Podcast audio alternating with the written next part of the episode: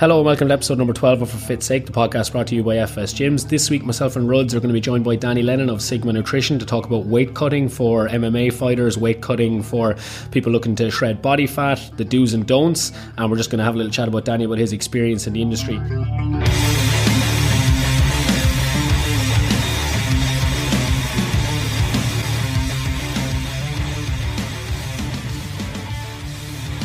And um, before we get in, Ruds, how are you doing? I'm great. Yeah, feeling good today. And Danny, feeling good? I'm great, ready for it. Good man. So just give a bit of background on yourself, Danny. You don't try not to cringe too bad as I read out your profile directly from the website.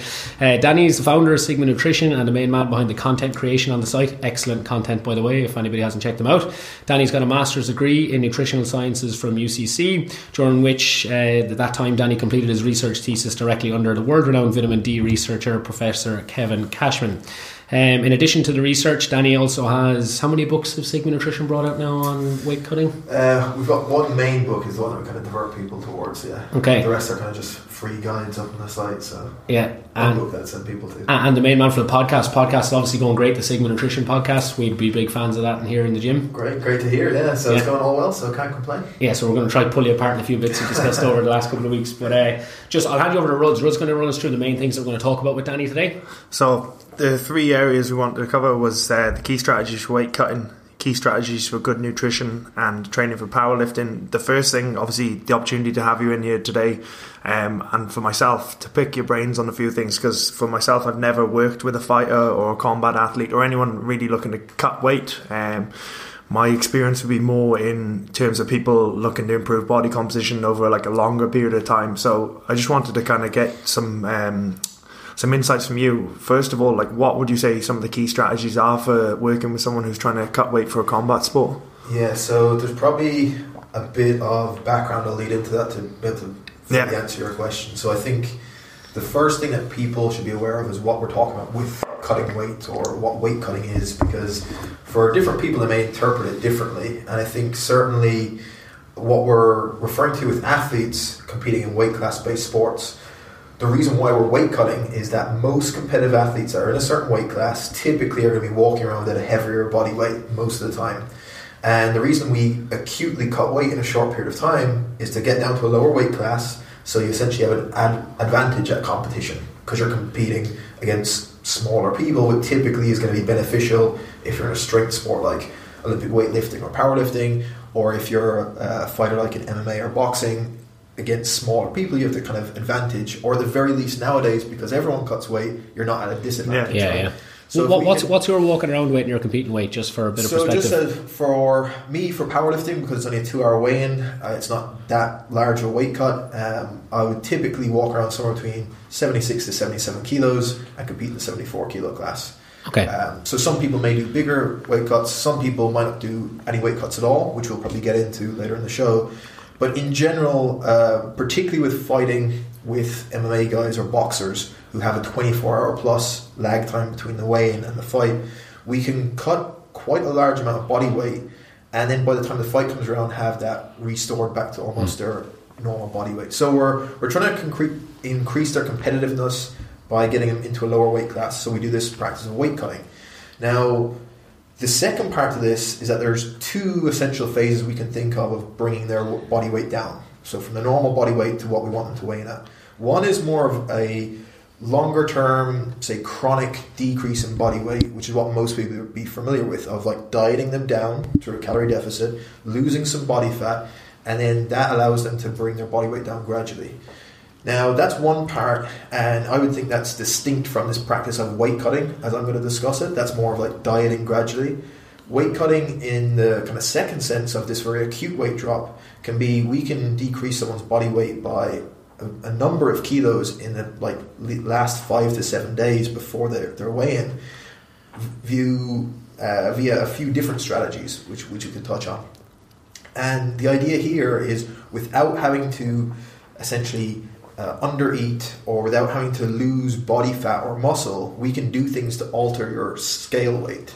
So we can lose water from your body, we can lose uh, glycogen or stores of carbohydrate from your muscle and liver, uh, we can lose uh, residue that's in, in your gastrointestinal tract, and all these things will reduce your body weight on the scale in a short period of time. Uh, you weigh in at that lower weight, make your weight class, Hmm. and then in that period between then and your competition, you can restore these things and bring your body weight back up. So that's the kind of general overview of what it is. Um, and then if you want, we can get into any of the specifics of those strategies. Absolutely. Like I'd love to hear about some of those, but just in terms of like for for that as a you know as a as a coach for you, would you ever have so? For me, listening to that, I'm thinking the first part you're talking about the diet and down is almost the preparation for the weight cut. That's Right. the thing that like leads you to be in the best possible scenario where you've got to cut the least amount of weight. It's going to have the least amount of effect on your body. It's less pressure for you as a fighter. Sure. Um, would you ever have people where they come to you and they kind of maybe not as disciplined or not in the habits with that stuff, and they just want that second part Right. to, to go in? And if if that's the case, like how would you deal with that uh, as a coach? First of all, to get them to be prepared to Sure. cut down. Yeah, that's a really good point because let's take someone that might be cutting weight via dehydration and so on to get down to a lower weight class, but because they're not paying attention to their body composition or, like I say, they're not diligent enough in their day to day nutrition and training, they're carrying too much excess body fat. So let's say we have a fighter that's a bit out of shape, carrying too much body fat, and so therefore is having to resort to large dehydration to make weight. Now, whilst he can, he's still making weight, if we were to get him in better shape and decrease his body fat over time, so he's leaner, now, like you say, he has less weight actually cut via dehydration methods, which has a, a lower knock on effect on performance. And it's always a balancing act because that's the thing to bear in mind when we use these strategies like uh, glycogen depletion or uh, dehydration or using saunas or water loading, any of this type of stuff, there's always some detriment to performance. And so, no matter what you do, if you're cutting weight, you're always going to be uh, impacting performance compared to if you didn't. So, for example, if someone's a powerlifter, if you cut a couple of kilos for a meet, you're not going to be able to perform at your very peak versus if you didn't. Yeah. Now the trade-off is just that you're in a different weight class, so it's a trade-off for competitiveness. The same thing with fighter. If we can have either them in better conditions, so if they cut less weight, great. Or if we get them in better shape, maybe they're now able to make a lower weight class, or at the very least, it's the same weight class, they make it easier, Yeah. less stress to their body, and knock-on effect. So the best way to address that is to talk that through with the fighter, saying like, "This is going to help you perform." Because uh, if you if you work with any athletes, that's the thing you typically see.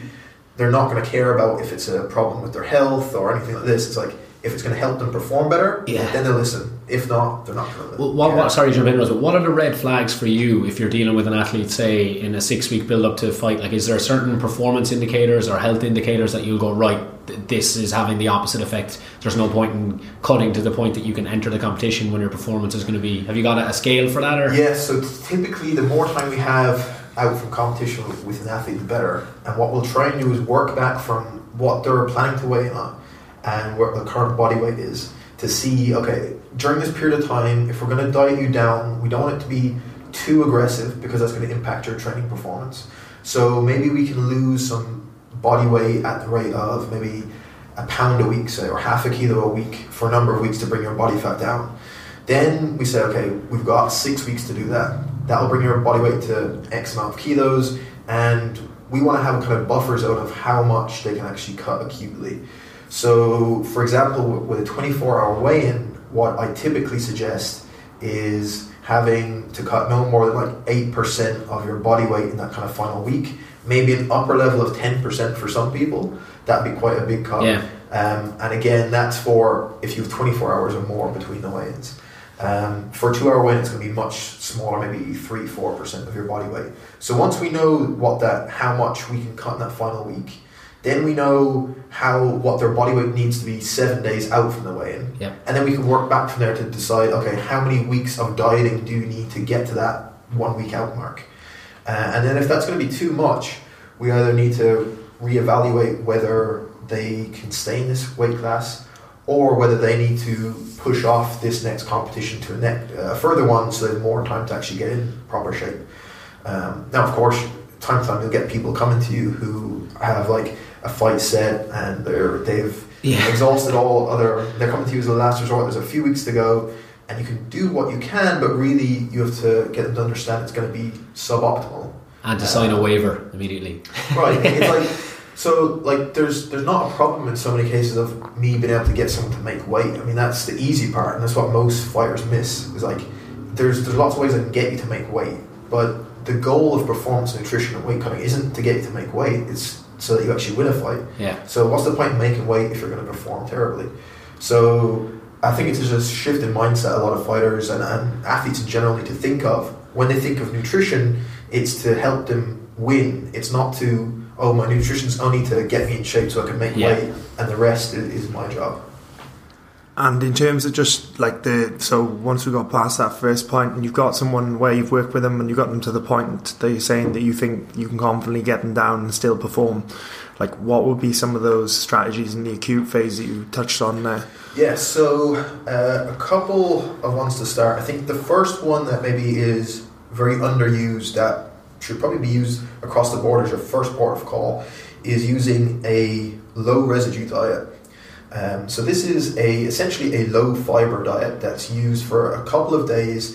It's most of the research behind this is actually related to uh, like irritable bowel syndrome or gastrointestinal disorders, where you can put someone on a diet that's very low in fiber, uh, and what that does is it leaves less food residue within someone's intestines.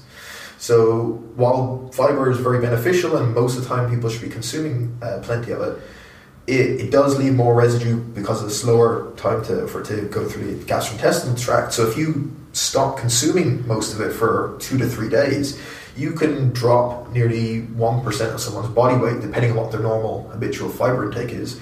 So for a lot of people, it could be half a kilo to a kilo of body weight just by eating a low fiber diet for three days before their weigh-in, and that's going to have zero impact on performance, which is Yeah. the main strategy why I think that's the first part of call for most people. So immediately now you've got rid of somewhere between half a percent to one percent of your body weight.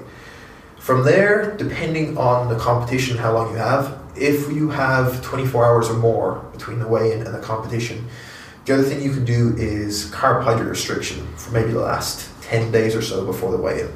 Um, so carbohydrate restriction is going to deplete someone's glycogen stores from their muscle and liver of carbohydrate. That has weight, obviously, because it's carbohydrate stored, but it also has water associated with each molecule of glycogen. So you lose water weight and glycogen weight from the muscle and liver, so you can bring someone's body weight down by another couple of percent just by depleting them with glycogen. And because you have 24 hours or more between that and the competition, you can refuel in that window of time with more carbohydrates, restore all that kind of uh, glycogen, and have them back full again. And then the kind of third part would be someone's water weight, which is the one that most people tend to think of. I'll dehydrate myself, Yeah. and then afterwards I'll rehydrate. So the goal that we try and do is we will have some degree of water loss to make weight with our athletes. But if we've done uh, the point of getting them in shape by getting their body fat down, then we use a low residue diet and we've depleted them of glycogen. Now the amount of weight they're actually relying on dehydration for is a lot less, as opposed to someone trying to decrease their body weight by 8% purely through dehydration. So for water losses, the main way we go about this is have a, a few days of water loading, which again another common strategy a lot of athletes use, where they consume more water than they usually would. So it could be something like seven, eight, nine liters, depending Yeah. on how big the athlete is. Uh, essentially, here this is to upright, upregulate some of the mechanisms that cause uh, urinary output. And the idea is when you restrict water, then say the day before the weigh-in, and bring it right down to a liter of fluid or less, that some of those mechanisms stay upregulated, or there's a lag time before it catches up, so you stay losing more water. And we, we have one study on this. So it's, it's the only one so far that's looked at this mechanism. But out of uh, Australia, they looked at a water loading uh, phase followed by restriction versus just restricting, and the athletes did actually lose a bit more water. So we do that. We restrict their water the day before the weigh-in. They lose some water weight. If there's any more on top that they still need to lose, then you can use some of the dehydration tactics that are kind of commonly seen in flight sports, like Yeah. using a sauna or doing some light exercise. Um, if an athlete is resorting to those, we typically try and keep that to be like a very small amount and right at the end if they need to. So if it's a sauna, maybe the last half a kilo or something, and they do that the morning of the weigh-in. So that the amount of time they're in the most dehydrated state is as short a window as Mm. possible. So they'd be the main strategies. Um, there's other things you can do, like play around with salt intakes. You can look at things like uh, caffeine can be as a diuretic. Um, there's some kind of natural diuretics people can use, like dandelion root. Um, typically, we try and focus on the other few strategies first. Uh, and we certainly keep people away from dangerous practices like excessive dehydration or using like prescription um, diuretics as well, which can be very dangerous, uh, fatal in some in cases. So they'd be the, the primary strategies we rely on. That's really interesting, especially like all of them. uh, Some of them I would have had um, some sort of knowledge of through reading people's books on weight cutting, or even just watching the UFC documentaries, like the embedded. And you see a lot of these strategies in place, and you kind of get insights. But um, the low residue diet is something I'd never heard of before. In terms of that, is it a case of you getting someone to kind of switch over a lot of their carbohydrate sources to more like processed with less fiber, that type of thing, or is it? So if it's an athlete who we're also losing glycogen with, they're already on a low carb diet from Yeah. say seven to ten days out. So now what happens in the final three days is their current carb sources, opposed to being like fibers, vegetables, they're pretty much all gone. Um, so we get rid of any kind of uh, fibrous vegetables, any kind of um, things that they may be consuming, uh, like whole nuts and things like that that can have some Yeah. fiber Yeah. um, and we just switch over to basically some sources of protein and fat that have very little fiber. Um, so it, it can be quite a limited amount of food choice they have in those final few days. Rhodes, you would not like that. it's, it's not fun, uh, but at the same time, we also try and keep their food volume down as well in those final few days. So we don't want them having large fibrous meals that take up a large amount of uh, space in, Yeah. in their intestine uh, and in their stomach. So we want to have quite calorie dense meals, so they're still getting calories in, but a very small um, volume that's taken up. So it works out well. So we keep it to like some maybe some smooth nut butter and some yogurt, and then some uh, meats and some cheese, um, and then on the kind of very final day or two, it'll be completely unprocessed if possible. Yeah. So that we're avoiding like very salty meats and so on Yeah. because Yeah. we want to continue to lose water. With that then danny when they're getting back into say like just for, with that carbohydrate and uh, water restriction is there any big risks with like say for example 24 hours before a fight the weigh-in is done when you get back into that kind of carb loading phase again for lack of a better word or reloading and then you're, you're rehydrating is there any big risks or does much go wrong in that phase Um, typically, the, the, the main risk is a very mild one of just like gastrointestinal distress. So the easiest way to do that is just make sure you have a set schedule of what that refeeding looks like. So rather than just say I'm going to weigh in I'm just going to go eat a ton of food, Yeah. right? The, the like the old school thing of I'll weigh in and I'll just go have a massive pizza. Probably not going to be a good idea.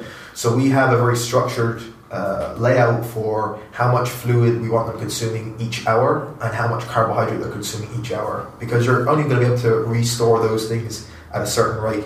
So there's no point in drinking five liters of water in one go afterwards, right? Yeah. So we're looking at a typical rate of somewhere around maybe a liter of fluid per hour on average, maybe a bit more in that first hour afterwards, and maybe uh, in that first hour after the weigh-in, getting around 60 to 90 grams of carbohydrate, and then from there on we'll look at like large carbohydrate meals, um, but again have it in a kind of stepwise fashion where we're not force feeding you down because we know we have enough time, and as long as we get enough food in in that window, we're, we're probably going to be good.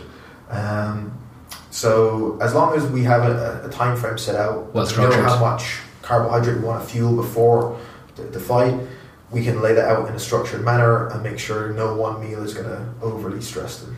But based on my kind of experience um, with with rugby, so like uh, something I would have played around with a lot uh, when I was kind of in my early twenties was what I'd eat the day of a game because I used to suffer from gastrointestinal attached to nerves, so I'd be very nervous before games, and then that would upset my stomach and always get stomach cramps.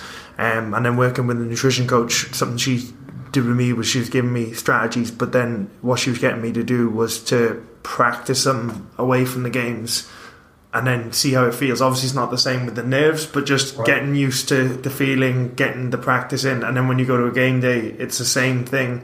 And after a while of playing around with things, I did find that I got to a place where I could play without, even with being very nervous and not get the gastrointestinal issues.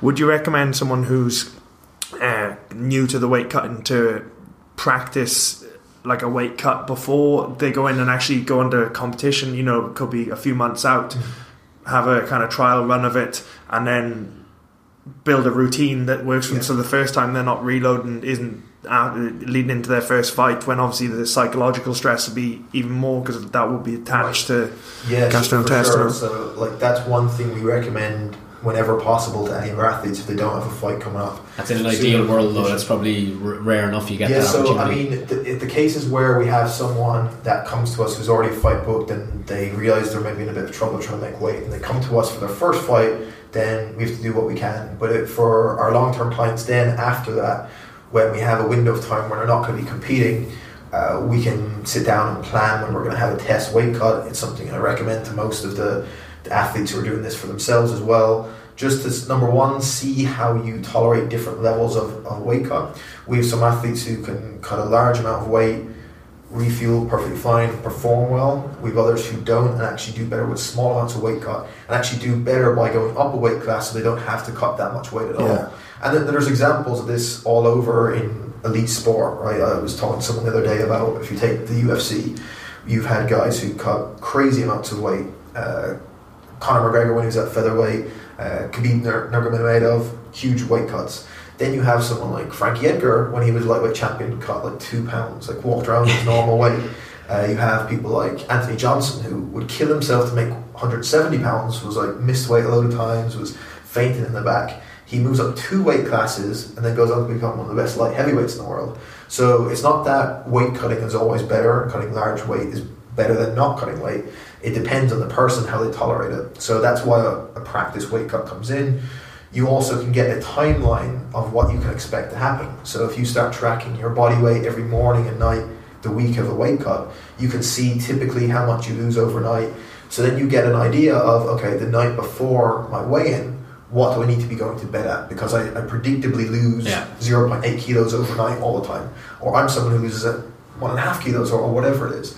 So those things uh, for sure, just to know where you're at and how much you should cut or target to, and then the second part of what you say of, of being able to have something practiced and having a routine that's replicable. Um, but even beyond that, the, the easiest way to get around that is just for any of the refeed period, uh, any of the food choices that they select should be foods that they're just used to having. yeah. And it's something that you see all the time with every type of athlete, right? They eat a certain way all the time, and then they have a big competition or event, and then suddenly they do something new, right? Everything changes. Yeah, I, I have to buy this new supplement, or I'm trying this new pre-workout, so help me. And it's all this new stuff that they don't really need to be trying, and just rather than sticking to what they've typically done to now and are used to, and they can reliably perform on. And mastering the consistent basics. That's kind of what we talk about a lot with a lot of our clients. Is like better basics equals better results, and if you can master those, then you can play around with the one or two percenters, and Right. you'll actually you'll feel the bang for buck on those instead of getting caught with the top of the pyramid and not laying the big blocks in the bottom. Right, yeah, and especially if it's something new or a bit unknown, you don't know how you're going to respond to a certain stimulus or a certain type of food uh, or a certain supplement. So why would you put it in at the most important time uh, possible? You know, so The risk reward is not going to Exactly. be. It's not like the, you're not going to probably take something that will make you superhuman. No, exactly, But you yeah. could take something that just doesn't agree with you, and Yeah. you feel terrible Yeah, going you into do. competition. yeah, you, you, you never eat a certain type of meal and then you decide to eat that the night before a competition. It's like that's a bad idea. Yeah. Like, Yeah. something could go wrong here. But before Ruds goes on to kind of the next thing, which is like the the kind of fundamentals and key strategies for good nutrition in general, I've got a, a question for you based on my experience. Myself and Ruds picked one up the uh, one or two of the Irish records on the row machine uh, about two years ago. Ruds, or do you still have them? I, I you think still have them? no. Damien Brown's taken mine. Uh, Well, that's fair. Yeah, he's a but, good guy to take him off to take to About three years ago, I say. you can grill him on that when we have him in a few weeks. But um, yeah, so like I saw Rhodes had the 500 meter record or the 100, whatever it was. I can't remember. And I was like, I want to, to try and get one of these records on the rower. So I went on anyway. Uh, took on the 500 meter record, smashed it. Was over the moon. Going to up, upload my score onto Concept, and I was delighted with myself. And um, it, it got to the like categories like lightweight or heavyweight. So I clicked lightweight, and I was uploading everything, the pictures and the scales and everything. Like lightweight was the difference was 75 kgs, which was the cutoff for lightweight and heavyweight. So I was like, oh my god, I'm competing against Ruds here, like who's smoking me by like 20 seconds over like 500 meters or something. So I was absolutely disgusted with myself, and I was like, I was, I was so upset, I was so disappointed because I trained for it for you know Yeah. four or five weeks and went pretty hard at it. So I was like, okay, I'm gonna I'm gonna cut. I'm gonna try cut like four kgs, get back on and slam the 500 meters after 15 20 seconds on, on the rower after dropping to like just just about able to hit the weight I was goosed. Like nothing left in me whatsoever. Like again obviously it was a short period of time. I did it over like three four days. Was trying to just not eat quite as much a little bit more cardio um, same thing like restrict my water a little bit but like performance was just goosed straight Right. away. So like when you're looking at different energy systems obviously different for a fighter different for a powerlifting meet um, do you get sort of many other sports where the energy system there's a really big balance that you have to think of as a coach between right what is what's a really big differences between these strategies for what this guy or girl needs to perform Yeah, I, think the biggest one is, and, it comes with a lot of our combat athletes as well, but particularly say for people competing in amateur boxing and, things of that nature, where they're competing on the same day. Um, now it's different to say powerlifting because with powerlifting we don't need to be as reliant on having full glycogen stores for that event. So we can have some degree of carbohydrate restriction to make weight, have two hours before we go and compete, but still be okay. For a boxer going into their competition with some degree of glycogen depletion is going to limit their performance. So now we can't do the same cutting strategy because of that.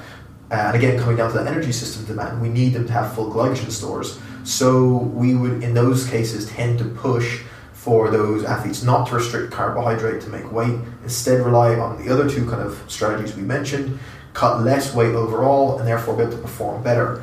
And so, in a lot of cases, that may mean competing at a, a higher body weight or a weight class up, um, purely based on those demands. And I think that's a, a case where the again understanding the energy systems demands comes in that you want to have glycogen stores. You don't have enough time to replete them, so let's not cut them out. Um, I'm gonna have to put on a lot of weight to compete with you Rods and uh, yourself and Damien You can't get taller. That's the only. that is the only problem I've been trying for years hanging out with the chin up bars yeah, doing my best in terms of so like there may be some people who are listening to this podcast um, are fighters themselves and they're going to definitely be able to take this stuff. And maybe some of the people listening are coaches or strength and conditioning coach and nutritionists. So that again they'll be able to take some of this. For the general population this might be something that's interesting to hear about but not necessarily applicable to their goals. So but i'd imagine what you talked about that first phase of the weight cut is in the non-acute phase where you're trying to diet down I'd imagine some of that stuff would be applicable to the people out there who are looking to do uh, like 8, 12 weeks till their wedding or 8, 12 weeks Right. till they're going on holiday, whatever it might be. They've got some event coming up and they want to improve body composition in the lead up to that. Would there be a lot of carryover from that non acute phase in terms of the principles you'd use and uh, then to people in the general public who are looking to improve body composition over 8, yes, 12 so- weeks? just for context I'm getting married in 10 weeks so I'm all ears Right, let's see what can do. uh, yeah, so I think the big thing to, for people to be aware of is, like I said at the outset, sometimes there's a tendency for people to think, okay, I've got X amount of weeks that I want to get in great shape. I've heard these fighters cut like 10 kilos for this fight. What will I, what can I do? And thinking that these weight cutting strategies are going to some way help them. And I think it's just that typical confusion that so many people, I'm sure, coming to you guys have of conflating scale weight changes versus body composition Yeah. changes. Yeah. And so what we're what is critical to remember is that these strategies we talked about for cutting weight in the acute sense are just things to like almost artificially for one snapshot in time bring down your scale weight that do nothing for your body composition. You're not in those final few days before weighing, someone isn't getting in better shape. They're not losing any body fat. So what we want to focus on if someone wants to improve their body composition over that 8, 10, 12 weeks is how do we allow you to lose body fat whilst also at the very least maintaining muscle mass and in some cases particularly for newer lifters actually being able to increase muscle mass at, at the, in the same period of time so uh, that would be kind of a whole other set of considerations that we're looking Yeah. at uh, which like I say is fairly similar to that first phase I mentioned of dieting an athlete down the difference here would be for someone who just wants to get in shape in say eight weeks they don't have to have the same attention to what that diet is going to do to performance. Yeah. So with our, our fighter, for example, we want them to diet at a, at a rate that is not so aggressive that they can still perform well in the gym. Now, if someone just wants to lose as much body fat as they can in eight weeks, what we want to do is allow them to do that without going so far that they're going to lose a ton of muscle as well. Yeah. But we don't have to care if their performance dips, uh, for example, because that's not their priority. So that would be the main difference. And so it, the same principles apply of okay, what are we going to do? We're going to put them in a calorie deficit. We're going to make sure they're eating enough protein. We're going to try and fuel them so they can get through their workout successfully. But we're not as worried about performance uh, as, a, as a bottom line, and so we can potentially go a bit more aggressive. Depend again, depending on the Yeah. person, as I'm sure we'll get into, uh, if we want to. Um, so that would be the big difference between what we might do with an athlete versus general pop. I think for, for my, my own coaching, something that I found out over the last few years where I've shifted to working with more people on their body composition um, would be that calorie deficit and the amount of misinformation or misbelief that a lot of people have where like they from my experience a lot of people will be so focused on things like the macronutrient splits and food quality all these types of things but they're not addressing being in a consistent calorie deficit and then they're getting frustrated or saying I can't lose weight, I can't do this. Right. But a lot of people aren't. So for us, we talk about e- eating to eighty percent full and eating slowly as a way of getting you into a calorie deficit without necessarily having to count your calories. Right. But if you can do that consistently, or it might be tracking your calories. But I've found personally as a coach is something that most people just overlook because they want to focus on. Well, if I just get a little bit more protein or get, and those things are definitely all important. But have you seen that in your own coaching practice, working with people in the general population, where a lot of people will be like, "I'm eating good, healthy foods," these Right. types of words, Yeah. but they're not. They're just missing that block. It's, it's one of the most common things to see of, of like how many people do you know that have gone on a phase of uh, I'm eating really good or I'm eating healthy food, but I'm not losing any body fat. Um, and like you say, it's purely because if you are not losing body fat over an extended period of time, you are not in a calorie deficit. You are not expending more calories than you are consuming. And so, regardless of the food choices, if you are just consuming too many calories, or even if you're consuming an amount that matches your expenditure, your body has no reason to try and lose body fat, right? It's, it meets all its energy demands. So you have to cause your body to need to be able to go and use some of these fat stores for energy. So that doesn't matter what the food source is. Um, why food quality is important is obviously for the health issues, but it typically makes sticking to a calorie deficit easier as well, Yeah. which we talk about in a while. Um, so food quality is still important. We're not saying that, but if you are not making progress, it's because you're not in a calorie deficit. The second part is something I think you touched on as well. That that doesn't mean you have to count calories. That's one method of doing it, but other methods would be looking at your overall portion size. It could be changing your meal frequency from five meals to three. It could be changing your food quality from uh, and this again works for some people when they switch to a better quality diet. When they start losing weight initially, is that by just switching from more processed foods to better quality foods, they'll end up eating less calories overall because it's harder to overeat on more kind of natural whole foods. So all these different methods, those intermittent fasting, low carb diets, whatever method someone is using, if they are making progress and losing body fat over an extended period of time, they're all working for the same reason. It's that they're in a calorie deficit. So I'm gonna just on So, that. Like yeah. people are listening to that, and it's just as the type of clients that we get. we'd see we work on online nutrition coaching. People who I get exactly that when I start working with clients. My diet's great. It's really really good, but like they're not losing the weight. What you're saying there to some people is just too simple. It's cutting from say five meals to four meals a day. That's how you drop some calories. It's eating to eighty percent full, like Rudd's is saying, so you're not overeating. It's eating slowly, so you can listen to your hunger signals. Or it's the simplest one, which Rudd's you credited was I think the biggest difference when you had what was from eleven to five percent body fat, whatever it was, was eating out of a bowl instead of eating out of a plate. That put Rudd's in a calorie deficit for the sixteen weeks. It was just that small thing. But there's people listening to this podcast that go, "That's too simple. That won't work for me." But it's exactly like you were saying, Danny. Right. It So I mean, the, the overall principle is simple: of I need to eat less. The the thing that's more nuanced and where I suppose the art of coaching an individual comes in is what strategy is going to work for one person is going to be different from person to person.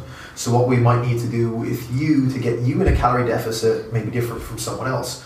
So one person might respond really well to just tracking their calories on MyFitnessPal, right? They love that. They love seeing the data. It's easy. Yeah. Another person could hate that. So they're the person who might have found a low carb diet useful because just by saying, okay, I'm not eating carbohydrates, it cuts out all the foods they typically overeat on. For someone else, intermittent fasting, they, they cut their eating window down, allows them to eat less calories. So none of these things is the best strategy. Some of them are suboptimal for some people, but if it's about finding, okay, based on this person and their preferences, which one of these is likely to cause them to start under eating. And I think the big thing that people need to realize is if they're going to lose body weight over time, that it is just under eating. So just because you're eating healthy food, that's not going to make any difference because your body doesn't want to stay losing Yeah. body weight. Like it's that would make no sense. Just because you eat healthy food, your body stays dropping body weight over time. That would make no sense.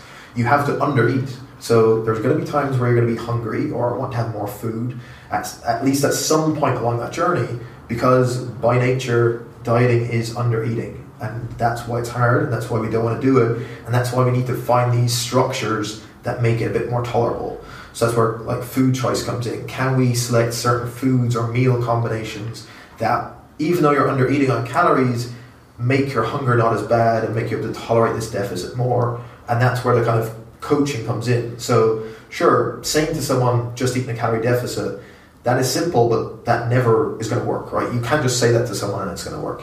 We have to find, okay, what actual practically we're going to put in place that Yeah. allows someone to continue to do And that. they're, they're exactly the nuances of coaching, but as well for Right. we talk. I think one of the episodes in the podcast so far was just listening to your body and learning from experience. And like people need to try different things, so there's no point in saying I tried to eat eighty percent full. Try it for three four weeks. Try eating out of a bowl for three four weeks. Try things like you're saying intermittent fasting. If you try them for a long enough period of time, you'll find out what works and what doesn't. It's kind of with this thing of dieting. I'm doing the inverted commas here. Yeah. People are jumping from the next diet. This is the new thing that's hot right now. It's it's Yeah. trying to actually do these things consistently. Yeah, and I think even beyond that, it's, it's having a bit of thought gone into why you're selecting a certain Yeah. protocol. Yeah. So people will select it, like you said, because it's the newest fancy thing, as opposed to thinking, okay, what typically is are my preferences around food, and then based off that, if we work backwards, we can start picking a strategy that'll work, right? So. Uh, for example, if someone's thinking of should I have a low carbohydrate diet? Well, think of the foods you typically would enjoy or, or don't enjoy. If you're someone who has started eating healthier and for breakfast you like having say some eggs and avocado, right? And then later on in the day you'll have a salad and then maybe some meat for dinner. Then sure, like if you like those foods, then you could stick to low carb Yeah. diet, cuts out other foods, great. If you're someone else and really enjoys having some uh, oats and berries in the morning, why would you get rid of that? Because it's like a healthy change you just made Yeah. and you're getting rid of that just because you're supposed to be on a low carb diet. Um, similarly, intermittent fasting. If someone really, really enjoys having breakfast and they feel they need that to function, then skipping eating until 1 p.m. is not going to be a good idea for them. So we won't use that strategy. Give give us a synopsis of your your kind of what is intermittent fasting for people that are so, listening. so now, 'cause some people won't know. basically, there's a million ways to think of you know, intermittent fasting. Basically, it's just having uh, a period of time where you're going through a fasting period. So you have condensed feeding windows. So there's unlimited ways we could talk about this. Once a week, you could fast for 24 hours. You could fast uh, two days out of a week. That's this kind of five-two dieting. There's daily intermittent fasting where people will eat for an eight-hour window and fast for 16. So, for example, their first meal would be at 12 p.m. Their last meal of the day would be at 8 p.m. and they fast from that 8 p.m. to the following 12 p.m. So that's the kind of example I was giving there, where uh, where that might be useful. For example, is we want someone to go on a calorie deficit, and we start looking at their preferences and their typical day and what they res- tell us in their consultation with us. And they're a person that says, "Yeah, you know what? I'm, I'm not particularly bothered by breakfast. I, I just I would, have a coffee if I get up in the morning, but I was told breakfast is the most important meal of the day, right?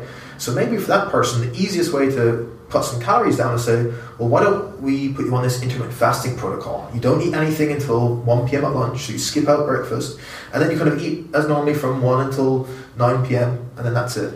And then for that person, that might be a strategy that Yeah. they can use. Now, the opposite is if someone really likes breakfast but reports, "Uh, I, don't, I don't mind eating in the evening, but I end up like picking away at food anyway. And The and common thing, yeah. Maybe we say to them, okay, you were the person who let's have you fast from 6 p.m. until the next morning, so you don't eat anything in the evening. So you don't need to do that. It's this old school idea of you need uh, don't eat after six p.m. Complete nonsense, right? Like, Yeah. It doesn't make any difference. I love getting those the questions. same. Yeah. But for while that's not necessary, for one or two individuals you work with, if their like danger time is when they're sitting at home watching TV, mindlessly they rack up calories as snacking, but they're not really bothered. But they love having a big breakfast.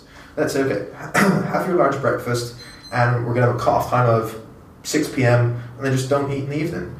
Something that takes away the even the temptation to go and snack because now it's like okay, six, I'm done. Part of their protocol. Yeah. Um, so all these things, like I said, there's a million scenarios we could dream up where something could work for someone and not work for someone else. So that's where it comes into like have a think about what your preferences are for food, what your timing is for food, uh, what strategies you may or may not like, and then try them out. But remember that the overall goal, regardless of what you do, if you want to lose body fat, is you want to put yourself in a calorie deficit. So you want to be consuming less and or expending more energy. I've played around with a, a good few of those strategies with myself and with clients, and like you're talking about there, like one thing I would say to anyone who's thinking about doing it would be exactly what you're saying. Like, pick the low hanging fruit. What's the thing that's probably the closest change to what you're already doing, or something that like Mm. favors your likes, Mm. and then start with that, and then start small. Because I've seen it with a lot of people where they go the intermittent fasting protocol, and I've worked with a few people who've done it, and the best results I've had as a coach with it is when the person just did one day a week because it was far, it was close enough to what they're doing. So, like, one, the adherence went up, but two, there was there wasn't like huge gaps in like not taking in enough calories. Because then what I found with one or two people I did work with who um, kind of had the personality type where they more is more. And what happened, what I found with them is they did lose weight, but those people actually didn't uh, hold as much muscle as a person with one. So I think for someone, people out there who are listening and they're hearing a lot of these strategies and they're going to do it, exactly what you said. I think for me and anyone, just pick the low hanging fruit. What's the thing that's going to be the best fit for you? Right. and then start with something small and you can always up it after two or three weeks Right. instead of trying to pick Yeah. the biggest mo- most unrealistic Yeah, I- change and I think the, the biggest thing I'd say to people is like you don't have to go and pick one of these like well-known strategies. Like really, it's a lot simpler than that. Like for most people, if it's like general population, you want to get in better shape, you want to come train a few times a week, you want to hold some muscle, lose some body fat. Like just do something that controls for how much food overall you eat. So whether that's portion control, calorie tracking, whatever, just that your overall amount of food is low enough that you're actually going to be able to make progress. Make sure you're eating enough protein throughout the day. So at least three meals per day spread across the day that are high in protein. That's typically useful. Make sure, uh, hopefully, the majority of your food is from minimally processed foods. So not all of it. You can pick kind of be able to fit in whatever type of food, but majority of it should be minimally processed. And if you just do those things, then whatever way you want to set it up, fine. Like literally, that's it. Like the exact amount of carbohydrate and fat that someone in the general population consumes for body composition reasons is it doesn't matter. yeah Like it just the ratio though doesn't matter. Eat enough protein, get your calories right, most of your food good quality. That's it. Yeah. And then from there, if you want a certain strategy, like the ones that are popular, because you like the idea of doing that, then fine. But really, the benefit you're getting is nearly exclusively from those three fundamental things that I just mentioned. that's that's brilliant for people to hear that it's broken down so simply there. Um, in terms of for us now the third point that I'd like to get onto and shift gears a little bit because I don't think we can sum it up any better than that would be um, I'd be interested to hear about you know your training as a power lifter um, first of all like how did you get into the sport So uh, a few years, I- I've gone through different phases of, of being hyper focused on different sports. It just tends to be my personality type. Um, and so up to a few years ago, um, my my main sport at that time was Brazilian Jiu Jitsu. Dabble in a bit of like MMA training, but mainly for competitive purposes was Brazilian Jiu Jitsu. Blue belt, am Um, I correct? Blue, yeah. Or got, correct? got blue belt uh, at that time. Uh, was was taking things uh, relatively seriously.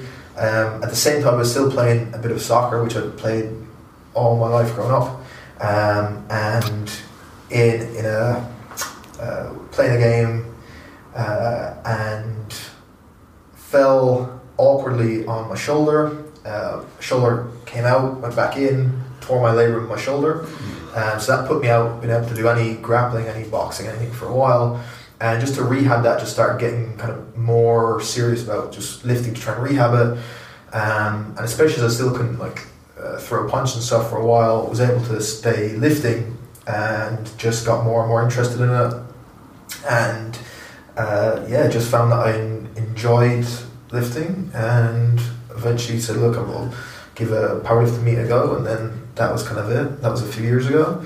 And um, never changed since, never went back. And uh, I will eventually get back on a mat someday, I guess. But right now, like I said, I tend to, I suppose, hyper focus on one particular endeavor at a time. Uh, and right now, I'm, I'm enjoying powerlifting, so that's how I got involved. And here I am. Yeah, you're a man, Awesome. you're a man after our own hearts in terms of strength training. That was kind of the big thing for himself and Ruds when we sort of set up the gym years ago.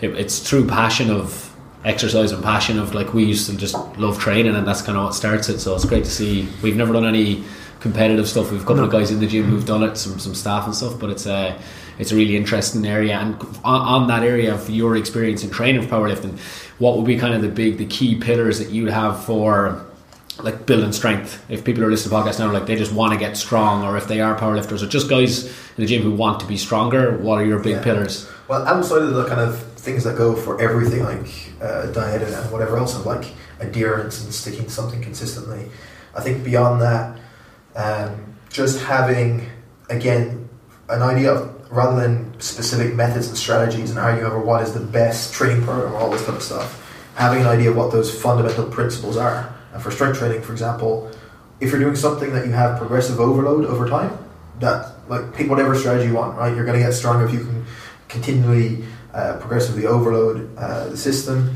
um, and then find a kind of strategy that's going to work well for you. Oh, again, another principle that typically over time, on the average, your training volumes need to be increased. Um, so, loads of ways someone could do that if they typically go from training twice a week, they then go to three times a week, four times a week, because that's going to increase their volume or they increase their per session volume. Um, and that's again on the average over the course of a career, your training volume is going up. So, just looking at progressive overload is the kind of biggest principle. Um, What you're saying is music to Ruds' ears here because it's all all of his like the smile ear to ear like yeah, that's like I mean, it, it can be overcomplicated, but that's simply it. Like, uh, obviously, for that kind of beginner phase, let's get you working on your technique, working, uh, moving properly. But once you're beyond that, there's no need to like overly obsess. I think too much on every single rep needs to be perfect all the time. Uh, if that's at the detriment of actually putting more weight on the bar at some stage, and so um, kind of wanting to perform everything efficiently with a bias towards can I put more weight on the bar, progressively put that over time, have a well structured training program, so ideally get a coach to do that that knows what they're doing, Yeah. that you're going to have proper periodized program that over time is going to allow you to continue to, to build. Um, and that's it. Then, if you're you have any kind of specific goals for competition, then other things come into play. So, for example, if it's powerlifting that you want to go for, then specificity becomes more of an issue than if you just you just generally want to be a bit stronger. So, actually, like the vast majority of your training becomes squatting, benching, Mhm. deadlifting, and you might do a lot less of more general stuff that is good for someone who just wants to be strong. So, if you just want to be strong and and and in shape for yourself, you might be doing like tons of different stuff and lots of more, uh, a lot more unilateral work, a lot more rotational work. You might be doing like uh, more carries and rows and stuff. Then as you get more and more skewed towards, I just want to be good at this one endeavor, Yeah. you end up sacrificing things that are good for you from say a health point of view purely for performance. So it becomes more and more specific, particularly as you get in your competition. Uh, so there are just a, a few things uh, that love it though. It's basic. It's it's sticking to the basics. It's sort of being very consistent with them and having a plan. Like that's it's sort of Yeah. same with nutrition and training. It's it's the two of them in I think the beauty of like strength training and powerlifting that I like is you can make it as detailed and as and nuanced as you want, right? You, and you can make it as simple as you want. So uh, for someone who wants to make it very simple, powerlifting is like you learn how to squat, bench, and deadlift, progressively overload over time. Don't sweat the small stuff. Or you can get into uh, what sometimes I like to do is like nerd out and stuff and like looking at every little kind of thing with like periodization paradigms and looking at little technical changes that you make over time all the little kind of stuff that you that we might like to dabble in more the kind of nerdy side of things. The We never, we never would have thought you were a stickler for Right. the detail. Yeah. So and, and and the same way, like just general strength training and strength conditioning. There's so much stuff to look at. So many interesting conversations to have. If people want to, particularly for a coach, we, we love doing that stuff. Or if someone just like just generally wants the few things I need to do, you can keep it super simple as well. Yeah. So how simple and how complex we make it, we can scale that depending on our own interest, which is the kind of cool thing. Yeah, that's really cool. Um, in terms of like for the last part of the quiz here, we, we like to keep it very simple. The last part of the podcast is a quiz. We like to keep it really simple. So what we've done in the past is we have like a little fitness forfeit. I'm liking the look of this, Rods, by the way, as I'm reading it here. Yeah. Don't worry, I, got, I got you back here. I didn't, I didn't want to bring you in and put you on the assault bike. 'cause- Oh man, I'm dying for this. Cardio is not Yeah. on my agenda. No, I, I'm looking after you here. So we just like to have a bit of fun. Have um, a forfeit for the loser of the quiz that has to do a fitness forfeit. Um, test some aspect of general knowledge and have a bit of crack. So what we're looking at today is yourself and Rory are going to go head to head. Um, and the quiz today, uh, the fitness forfeit is going to be um, a bench press, obviously powerlifting. So we put it in your arena. But um, so what we did was Joe DeFranco's got one where it's um, sixty percent of your body weight for hundred reps for time. Okay. Um, so This is tougher than it sounds. It- it- it is a lot tougher Is, than it is sounds. it ten minute? What was the thing we was doing a competition? If you did it under ten minutes, you win a Got set of fat fat grips or yeah. something. yeah. Oh, and yeah. not one of us could do it. I was like, this is going to be easy. yeah, no chance. yeah, it's one of those ones. But uh, so that's going to be the forfeit uh, at the end of it for yourself or Rory. The way the quiz is Unlucky, going to Danny. uh, rest in peace, my legs. Yeah. I don't do well with high reps. the the way it's going to work is um, obviously on your bio on the website it says you're a lifelong Arsenal fan. Rory is a lifelong uh, Leeds United Super fan, Leeds. super Leeds. So what I thought we'd do is it would be too easy if I just asked you Arsenal questions and Rory Leeds. It would be a stalemate. so I thought, who's the b- most well-rounded soccer fan? And it's you're going to answer, Danny. You're going to I've stopped watching football when Leeds got relegated in like 2004, so hopefully it's 90s themed or something. Maybe. Yeah. Uh, Danny's going to answer the Leeds questions. All Rory, right. you're going to answer the Arsenal questions. Let's do it. Okay. So Yeah. just just to clarify, best out of three wins. Uh, if it goes to a tiebreak, it'll be more general football. okay, yeah, very good. I'm hoping it You ran doesn't- out of specific I, I'm, I'm hoping it doesn't go there. Um, Who's first? Rory, you're going to take first. We'll let the guest have the Yeah, The- the, the prime slot. to see what's going. Yeah. yeah. Um, wh- who is Dennis Ars- Bergkamp. No, one else. who is Arsenal's record signing? oh Jesus! Is this up to date now? This is recent. This is highly up to date. The research department's on it. Um. Oh Jesus! Uh, dun, dun, dun. Do you know this? I do. Thankfully. Who they signed recently? Uh, it can't be. It would have been on uh, Ozil. I, I have got the answer, but I might need you to help me out with the spelling. Uh, sorry, the pronunciation when you correct me. Pierre. Pierre-Emerick Aubameyang. Oh, There you go. Jesus! I was never getting that. Okay, right. So zero points for Rory. Yeah. Danny, who's Leeds United's record signing? Easy. Uh, You've signed no one good. in about yeah, 10 that's, years. that's when they spent any money. Yeah, I think. Uh, Jesus. Yeah, I'm not gonna. I couldn't be right. I wonder. It Rio Ferdinand? I would have said Rio. Oh, Rio Is it Rio? No, that shows how cheap we are. Like that was 2002 or 2001. Jesus. Okay, right. One 0 Danny. Uh, That's embarrassing.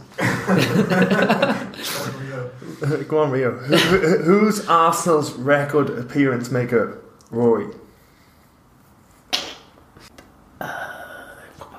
I can edit out all this poll. anyway, don't worry. Um, Genie Mac. Um, Martin Keown. Just out of interest, do you know it? I'm not sure, so I'll, I'll give a guess of Lee Dixon. David O'Leary. Never heard of Oh, that was No. a trick question. That's yeah. I should have got that. Okay. I, I know, I was Okay, still on zero. So, Danny, there are two players tied for the Leeds United appearance record. Can you name one of them? Oh, I'll, I'll give it a guess of John Giles. No. I was- Ro- I was ro- like- ro- out of interest, I you've would have said one? like Gary McAllister as one of them. No. neither. Who? Just I'll give it to you. Jack Charlton. Who? Billy Bremner. Damn it! Yeah, you messed that. Yeah. Jack Charlton and Billy Bremner. Okay, right. Nice. So hang on. If Danny gets this, he wins. Otherwise, Yeah. we're still going tiebreaker. So Yeah, okay. Rory, this is to stay in the fight no matter what. This is for, is it from? Oh, it's for me. For Okay, you, right. Yeah, back I to need you. this. I need this. Uh, how many times have Arsenal won the FA Cup? Oh Jesus. Um, uh, oh God. Um, like. oh, it could be eighteen. Out of interest, 14. 13. Ah. Okay. Right. And then d- d- we'll, we'll go with He's got to get I this just- right for the win. He's got to. It's best of three, which is first to two. So it's one 0 at the minute. Yeah. How many times have Leeds won the FA Cup? Not recently. Three. No. That's offensive. One. Oh Jesus! oh my God. 1972. Okay, Jesus. Right, Ruds, you're run out of questions. I mean, that, that's the that's the That's three it. Right. Well, questions, well, that's the quiz. well. Danny, wins then. takes the Danny win. wins. I Your am pecs getting, are fine. Your Yeah. pecs will survive. I'm getting screwed here. I haven't won one of these. I you got love like that. Yeah, I did. I, yeah, I, Yeah, yeah. sixty reps on the or hundred reps on the bench. Fantastic. Well, look, uh, Danny, thanks a million for coming in. I think there's some, some really just really insightful things in there for people who are looking at this from like Rudd is talking about a performance point of view, but also just a general population point of view. I think people will take a lot from it. Um, have you got anything exciting coming up in the next few weeks, or what you were saying? You have a meet in July. Uh, yeah, so myself, we got a powerlifting meet in July. Um, on the Sigma side of things, just continuing to put stuff out that hopefully people like. Keep putting out great content. Uh, we'll put all the links up for everything on, on the show notes as well. Um, and then if anyone is interested in powerlifting specifically, uh, part of organising the European Powerlifting Conference, which is happening in Dublin this July, um, July 21st and 22nd, two day event, 10 world class speakers, uh, coaches, um, researchers related to powerlifting. Um, happening in Dublin if people are interested in that. And Where, can- where can people get tickets? so just go to EuropeanPowerliftingConference.com. All the details are up there if people are interested. And then all the rest of my stuff you just find on SigmaNutrition.com. And any questions that people have, feel free to email me or find me on social media. And uh, happy to try Again, we'll put all the links in. Fantastic, Danny. Thanks so much. We really My appreciate you coming in. Pleasure. Cheers. much. Well, I